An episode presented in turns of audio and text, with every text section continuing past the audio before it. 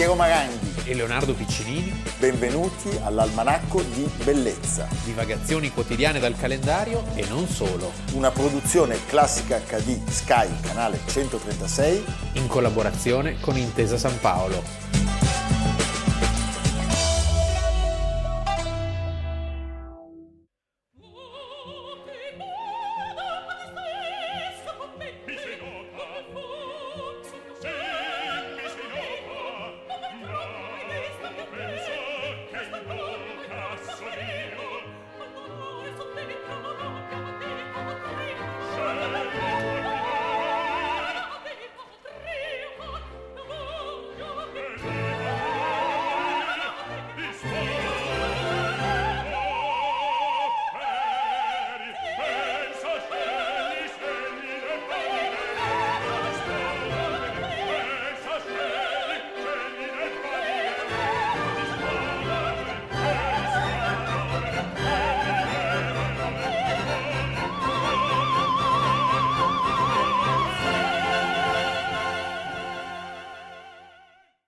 Almanacco di bellezza, 6 marzo, Piero Maranghi, Leonardo Piccinini, Lucrezia Borgia. L'abbiamo preso. Dov'è? Dov'è il veleno? E Luana Borgia? No, quello Lu- no. Luana Borgia. Che era parente, no? Sì, se tu sradichi la B, Sì. si legge Puntini, puntini. Orgia. Eh, abbiamo capito. Eh vabbè, ma te- però già dillo. Lui queste parole non le dice, le dico io. Lui queste cose non le No. dice. Gli hanno spiegato che non si dicono. Non si dice. Allora, parliamo, l'abbiamo preso un po' alla lontana, di un personaggio, di un fiorentino, di un italiano. eh, Di un italiano. Diciamogli che è un italiano e diciamogli che oggi siamo una repubblica, finalmente. È vero. E lui lo merita. Sì, anche se lui poi era... Vabbè, lui diciamo che era di, Eh? era di Bosco e di Riviera non dal punto di vista sessuale. Era il Talleyrand dell'epoca. Francesco Guicciardini, che nasce a Firenze il 6 marzo 1483, famiglia nobilissima, ricchissima. eh, Così le- coi medici, così. Sì, erano fedelissimi, Eh erano fedelissimi. eh, e era il terzogenito di Piero e di Simona Bongianni Gianfigliazzi. Oh, è vero! La Gianfigliazzi! Eh, ha- Eh, eh, dato eh, alla luce! Va bene. Insomma, diciamo che gli, gli rendiamo omaggio, noi grandi amanti della storia, Sì. Per, per- Intanto perché è stato anche lui e come Flaiano nel suo... Ieri abbiamo parlato di Flaiano e di come ha messo no, in luce tutti gli aspetti tipici dell'italianità e Guicciardini, da politico scaltro, da uomo molto realista qual era, è un po' la, diciamo, la- l'altra faccia della medaglia di, di Machiavelli. Certo, il suo coevo, eh, anche perché, e qui torniamo al contributo iniziale, loro vedevano, diciamo... I grandi pessimisti. Sì, e stavano però rispetto ad Alessandro VI, Papa Borgia, Sì. sulla sponda opposta e anche rispetto al Valentino. Non c'è dubbio. Beh, erano dei personaggi di grandi letture, di notevole cultura, eh, che non amavano molto gli eccessi, al contrario della famiglia Borgia, che Eh, l'Hispanidad. Cioè, erano loro, erano, erano loro a cui dovevi togliere la birra, Eh sì, sì, Oggia.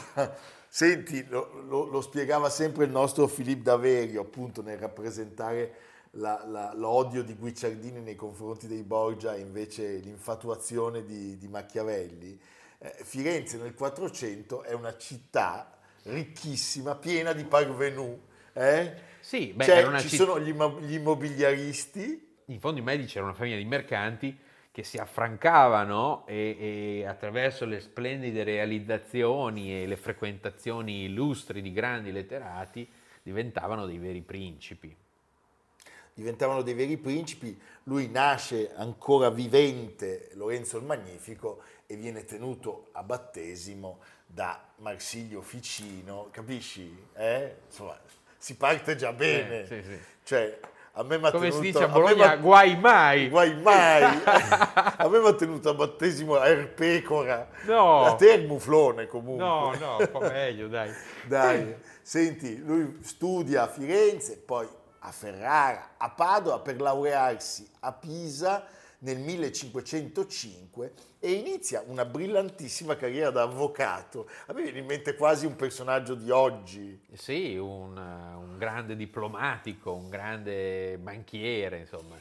Sposa, anche lì matrimonio giusto, Maria Salviati, omonima di quella di Giovanni dalle Bande Nere. Sì, eh, anche se la famiglia Salviati era all'opposizione del governo repubblicano di Pier Soderini, eppure nel 1512 è proprio Pier Soderini che lo nomina ambasciatore fiorentino in Spagna. Beh. Ed è la, l'inizio di una brillantissima carriera dove lui si trova eh, golpe e lione, avrebbe detto Machiavelli, appunto a usare la diplomazia e anche le armi tutta la sua capacità la possiamo già riscontrare nel discorso di Logrogno, perché l'analisi eh, e il tempismo con cui lui individua i limiti delle istituzioni fiorentine, poco prima della, della, fine della Repubblica e quindi il ritorno dei medici. Fa un report, eh.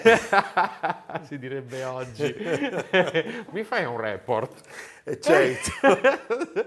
Però anche qui vedi dov'è, che... Dov'è, dov'è, che c'è da mettere le mani? Però casca sempre in piedi lui, perché ricordiamolo, arriva Papa Leone X. Sì, quello bello. Che è un medici. Che altro che Borgia. È altro che Borgia. Sì. Quindi i, i medici tornano in Firenze, lui non fa un plissé, cioè subentra al padre negli otto di pratica, cioè l'organo giudiziario della città, e cerca di contrastare l'assolutismo mediceo, però insomma, diciamo che è uno che, che, che, riesce sempre a stare in piedi, anche perché è uno molto bravo. Sì. Cioè, eh, indubbiamente eh, non si può fare a meno di un, di un cervello si così. direbbe, sentiamo cosa dice il Guicciardini. Esatto. Cosa, cosa, come la pensa il Guicciardini? L'avvocato Guicciardini. Eh, dai, vai un po' giù a sentire. sì. e, e poi a un certo punto anche lui sostanzialmente individua nei medici il male minore e sì. se li fa andare bene. Ecco, poi ricordiamo che c'è un periodo... Eh, Dove viene de- da te? Sì, a Modena, perché c'è un periodo di dieci anni in cui il Papa controlla la pianura padana. Sì e gli estensi vengono cacciati, torneranno solo appunto con la discesa dei Lanzknecht. Lanzknecht. Dei Lanzknecht. Disarmant und Arrest. Più o meno era così. Eh, lui prima è a Modena, commissario pontificio, e poi, e poi devo dire... Reggio, Parma, di, di Reggio, cariche. governatore di Parma anche, eh, finché... Eh, poi c'è un altro papa cioè lì ogni giorno dovevi cambiare posizione. Poi c'è un altro papa che è sempre Medici, Clemente VII, e che lo, prima lo tiene in Romagna e poi lo nomina luogotenente generale delle truppe pontificie, quindi vedi che si passa dalla diplomazia alle armi e anche se le due cose vanno sempre insieme perché sarà lui che creerà la famosa Lega di Cognac che dopo la sconfitta delle truppe francesi, francesi. a Pavia da Dice, parte di Carlo V. Adesso però bisogna occuparsi di Carlo V. Bisogna occuparsi di Carlo V Perché e quindi questo cemena. I francesi, gli stati italiani e il Papa formano questa lega e va a finire però malissimo. malissimo. E appunto andrà a finire con la famosa discesa delle truppe eh, di Carlo V in Italia e il sacco il di Roma. Il sacco di Roma. Noi, siccome abbiamo citato la moglie omonima, ci facciamo aiutare anche da Ermanno Olmi, il mestiere delle armi.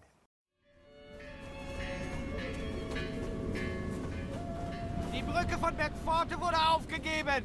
Die päpstlichen Truppen haben die Seile zerschnitten und die Boote losgemacht. Il supremo comandante degli Alemanni, il generale Zorzo Frundsberg, vuole raggiungere al più presto Roma, avendo determinata la sua gente apposta per lo sterminio dei preti e a saccheggiare tutte le ricchezze della Chiesa, vantandosi costui di un cappio d'oro che tiene legato l'arcione e dicendo pazzamente di voler con quello impiccare il Papa. È il sacco, ma col sacco i medici sono nuovamente cacciati, è la terza e ultima repubblica eh, fiorentina, lui viene accusato di eh, collusione, non, sì, non è più che è un po' difficile. È un po' difficile. Adesso sì. scusa, dove stai tu? Gli dicono no però collusione con i medici e con il Papa e quindi viene di fatto estromesso dalla vita politica di Lui si Firenze. ritira in campagna. Nella villa di Finocchieto Sì. e scrive, tanto E beve anche. be- beve. Stasera non c'è più. No, lì c'è... No, lì si beve bene, Eh, dai. c'è altre cose. Va bene. Eh, sono i discorsi del Machiavelli, le considerazioni intorno ai discorsi del Machiavelli sopra la prima deca di Tito Livio, eh? E, eh, dove lui chiaramente eh, si pone in alternativa alla visione assolutista dell'amico concittadino, anche perché i due incominciano a solidarizzare perché sono entrambi esiliati di fatto. Certo. Poi viene spedito a Bologna. A Bologna, come sappiamo, eh, c'è l'incontro e poi l'incoronazione San di Carlo. V, San Petronio, la conciliazione tra Papa e Impero e, e c'è il ritorno dei medici. E c'è il ritorno dei medici. E al ritorno dei medici lui di nuovo torna in auge. Arieccolo! Sì, Arieccolo e Guicciardini.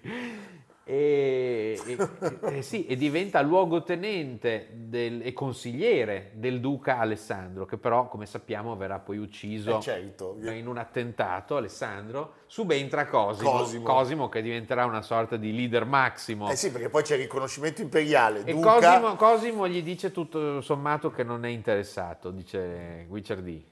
A Guicciardino, È è, finita la tua ora. è- è finito il tuo tempo. Però lui accetta degli incarichi, come dire, più formali eh, e sostanzialmente si ritira ad Arcetri, nella villa di Santa Margherita, dove morirà il 22 maggio del 1540, tra l'altro lasciando incompiuta la monumentale storia d'Italia, dove racconta eh, le tristi vicende di un'Italia terra di conquista. E, e- e fa questa analisi molto precisa, dice che la- diciamo, il successo dell'uomo di potere, del comandante, del condottiero, dipende in gran parte dalle circostanze esteriori, cioè dalla fortuna, ma tu però puoi intercettare la fortuna, cavalcarla e ehm, diciamo l'abilità e la saggezza del condottiero dell'uomo politico stanno nel volgere al meglio la situazione esterna a te. L'uomo non è responsabile di quello che succede, ma può adattarsi al meglio in una data situazione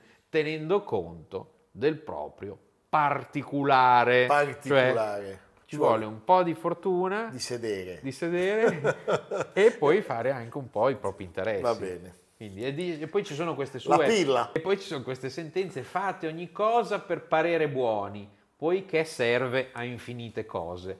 Ma dal momento che le opinioni false non durano, difficilmente vi riuscirà a parer lungamente buoni se in verità non sarete. Eh, certo. Hai capito, Piero? Questo è riferito a te. Cioè, il pubblico ha capito benissimo che qui c'è, alla lunga no, c'è un buono, Eh. generoso, aperto, e poi c'è il, Caino, c'è il Caino. A me da bambino, tra l'altro, mi chiamavano Abele. Abele? Sì, mi chiamavano no, Abele che perché bella. Adesso mi- ci racconti una parabola. No, mi eh. pestavano talmente tanto tutti i cugini più Bello. grandi, i fratelli, che io ho detto Abele. Allora- Mentre lui era detto Caino. Nome in codice Abele. Nome in codice Caino. Caino. Caino! Va bene. Ma sai che con- questo adesso ti telefonano tutti per solidarietà. Certo, e mi mandano altre bottiglie. Ecco. Un contributo.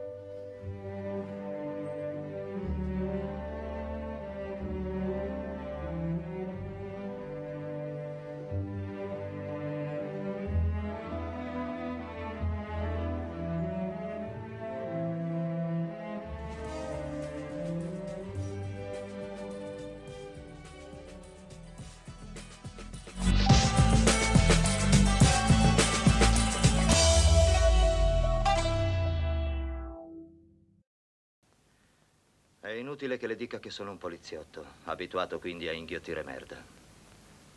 Il potere non è un dolcezietto come credono certi compagni su in alto. Gli va di far l'amore con il popolo e così sono finiti nella merda.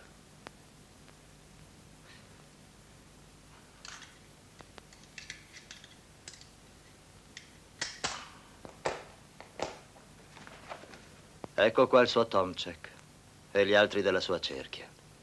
Tenga. Non ha che da scegliere. Maciej Tomcek. Alcolizzato, sotto cura psichiatrica, c'è anche la diagnosi, vedo. Ipertensio arteriale, slabilis mio, degeneratio cordis, ipertonic. Cioè ha dei problemi col cuore e col fegato. Davvero? Eh sì. Ma perché cazzo me l'hanno messo allora? Va, fa niente. Atti di teppismo? Ecco, sembra un operaio, ma sua madre è proprietaria di una villa a Zacopane e lo mantiene per tutto questo tempo. Palma d'Oro 1981 al Festival di Cannes, abbiamo visto L'uomo di ferro di Andrei Vaida. Film molto importante perché eh, fu un grandissimo popolarissimo film in tutta la Polonia e siamo negli anni di Solidarność e quindi è uno straordinario documento storico, c'è Lech Wałęsa che interpreta se stesso e anche diciamo al fine dell'81 la legge marziale di Jaruzelski eh, avrebbe reso questo film un atto anche di grande coraggio Beh, Poi sai, ci sono state polemiche, comunista, sì. non comunista, mica comunista, però è... Poi ricordati una cosa. Chi, è, chi non era comunista? No, ma poi, poi diciamo, Vaida... In Polonia negli anni... Cioè... Ma poi Vaida, Jaruzelski, eh, sì. comunisti, non comunisti, i polacchi sono sempre polacchi. Bravo. Prima di essere qualsiasi altra cosa. Cioè, quindi... Cosa si beve in Polonia? Si bevono delle vodka, del, poi delle grappe alla mela. Senti, ne parliamo oggi perché il 6, marzo, il 6 marzo del 1926 a, a Suvalchi... Dove sono i cavalli, cavalli di Suvalchi, cavalli. Siamo là, c'è un freddo a Suvalchi. Eh, 70.000 anime, siamo a 30 km dalla frontiera lituana, quindi siamo molto in alto. La madre è un insegnante, il padre è un ufficiale, questa è la sua condanna a morte, dell'esercito di origine contadina che insieme ai fratelli si è lasciato alle spalle il lavoro nelle campagne per eh, vivere eh, diciamo, la vita in altri luoghi. Ed è una visione che anche Vaida certamente avrebbe condiviso, cioè, lui diceva sempre, mi è sempre sembrato che la vita non fosse qui e ora, non nel luogo in cui vivevo, non nel film che stavo girando, anche se ogni mio singolo film o produzione teatrale sono stati realizzati con la convinzione che abbiano un significato importante. Perché il padre è condannato dall'essere ufficiale, Leonardo? Beh, perché quando c'è la, la, diciamo, il patto Ribbentrop-Molotov e la Polonia viene invasa da ovest dai tedeschi e da est da, dai russi, dai sovietici, nelle campagne russe di Katyn viene, viene fatta quella famosa strage che poi lo stesso eh, Vaida racconterà in un suo bellissimo Katyn, film, appunto. Cati nel 2007, e in questa, in questa strage eh, perde la vita anche il padre. Sì, eh, l'abbiamo raccontato, è un episodio sì. che tra l'altro colpirà eh, moltissimo il mondo perché il neo alleato eh, sovietico agli occhi degli occidentali si era macchiato di, di, una carneficina inaudita. Loro sostanzialmente... Era una situazione imbarazzante per tutti, per tutti, e diciamo che la verità dagli archivi, le lettere, Beria, Stalin, l'NKVD... Cioè, loro prendono tutta la classe quello dirigente... Quello che, che molti già sapevano, eh, però sarebbe venuto mh, diciamo alla luce in modo più completo solo dopo la caduta del muro. Tutti. Una strage che i tedeschi avrebbero utilizzato in chiave ovviamente anti, antisovietica eh, negli, negli anni 40 e che i russi e che i sovietici avrebbero sempre negato. Era un grande pallino di Montanelli. Di Montanelli, certo. E tra l'altro la vicenda personale, perché la madre, e quindi è un personale regolamento di conti il film il film di Vaida, la madre aspettò per anni il ritorno del marito perché il suo nome non figurava nell'elenco dei morti. È un film che in Polonia è stato visto da milioni di persone, eh, attori tutti polacchi, veramente eccellenti, ed è la prima volta, 2007, che questa storia è stata portata sullo schermo. Le musiche, Piero, sono di... Penderecki, Sì, grandissimo, grandissimo. compositore polacco.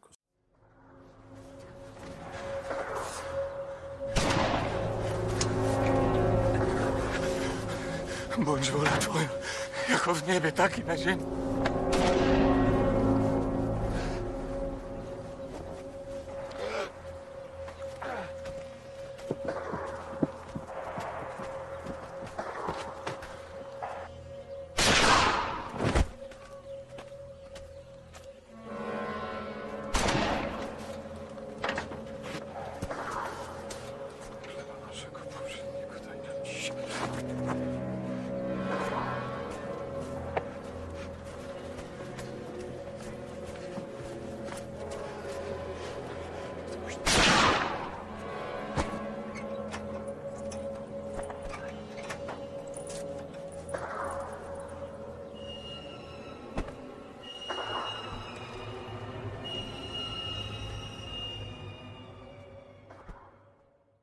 Passa gli anni dell'occupazione tedesca a Cracovia, si nasconde nella casa di famiglia e fa il fabbro con, con gli zii, che erano persone molto discrete, che riuscivano a muoversi anche con naturalezza eh, in quel momento in cui il controllo dei nazi era terrificante.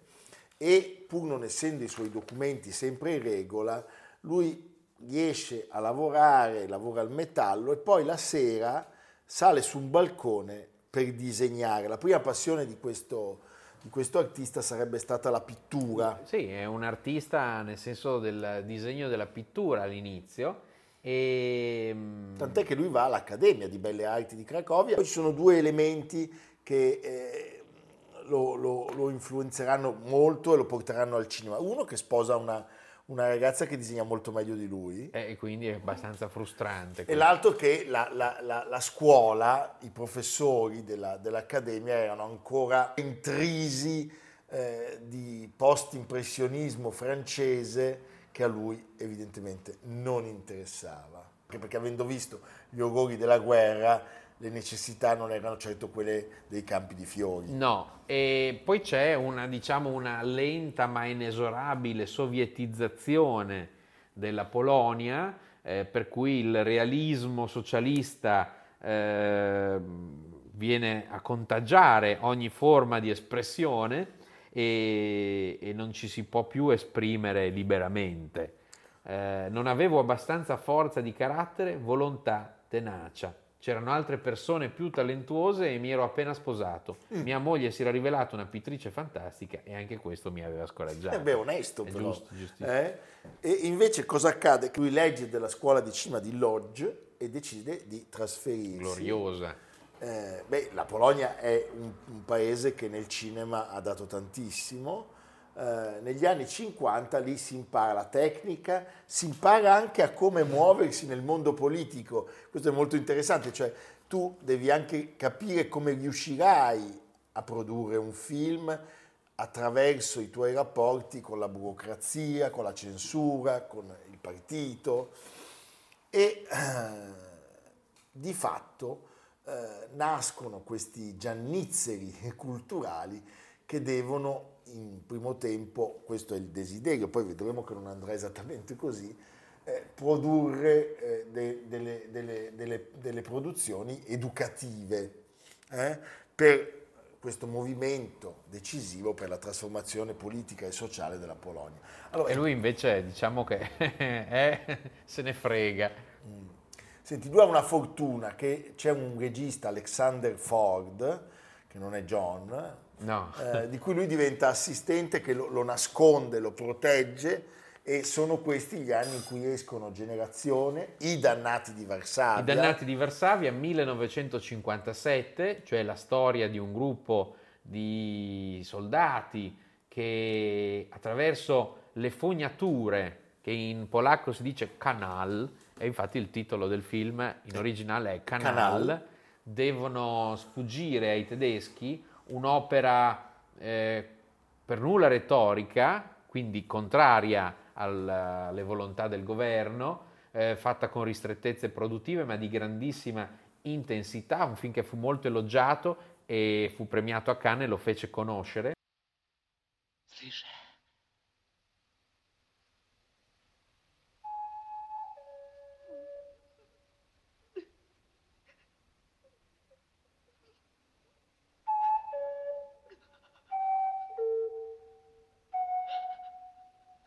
Cicho do jasnej cholery. Co ty? Wariowałeś?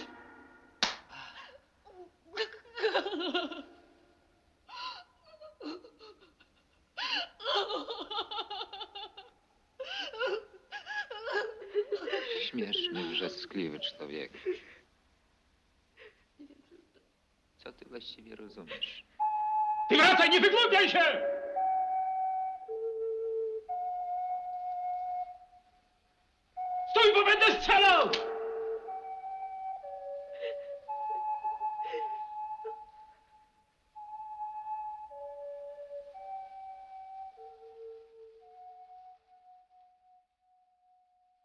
Nel 58 sono proprio gli anni in cui lui diventa famoso nel mondo, Cenere e Diamanti, che eh, uscì a Venezia e fu un trionfo e racconta il grigiore della eh, Polonia post-liberazione dove la resa dei conti è il tema all'ordine del giorno, cioè lo scontro tra eh, i nazionalisti che gestivano la Polonia prima della guerra e i comunisti che invece li volevano soppiantare e sappiamo sarebbe stata un'altra carneficina pazzesca.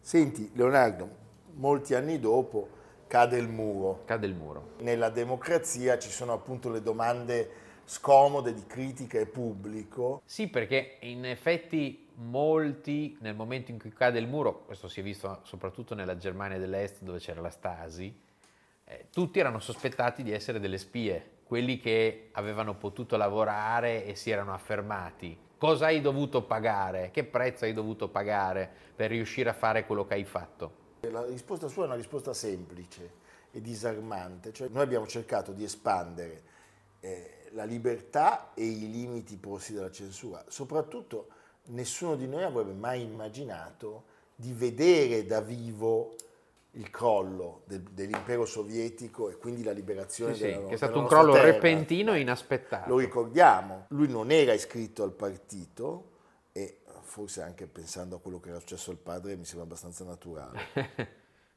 Però poi, devo dire, non molto tempo dopo c'è un atto stupendo. un grandissimo regista, un grandissimo amante dei grandi registi, Steven Spielberg, Scrive all'Academy una lettera a sostegno dell'attribuzione a Vaida di un Oscar alla carriera.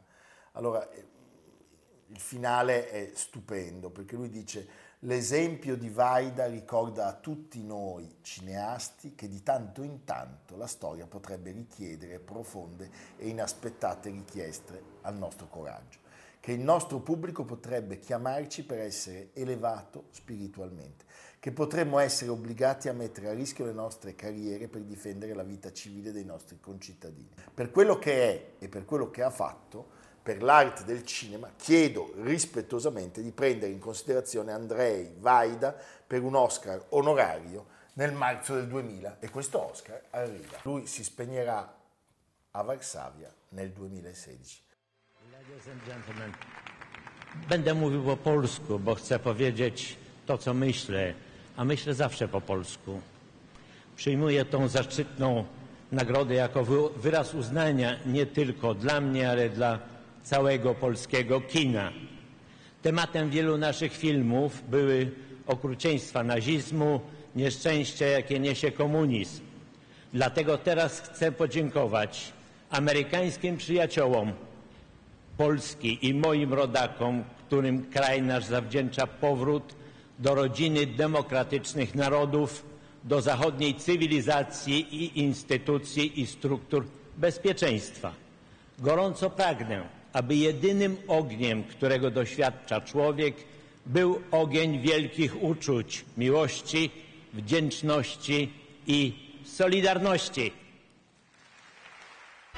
Almanacco di bellezza a cura di Piero Maranghi e Leonardo Piccini. Con Lucia Simioni, Samantha Chiodini, Silvia Corbetta, Jacopo Ghilardotti, Paolo Faroni, Stefano Puppini. Realizzato da Amerigo Daveri, Domenico Catano, Luigi Consolandi, Simone Manganello, Valentino Puppini. Una produzione classica HD, Sky Canale 136 in collaborazione con Intesa San Paolo.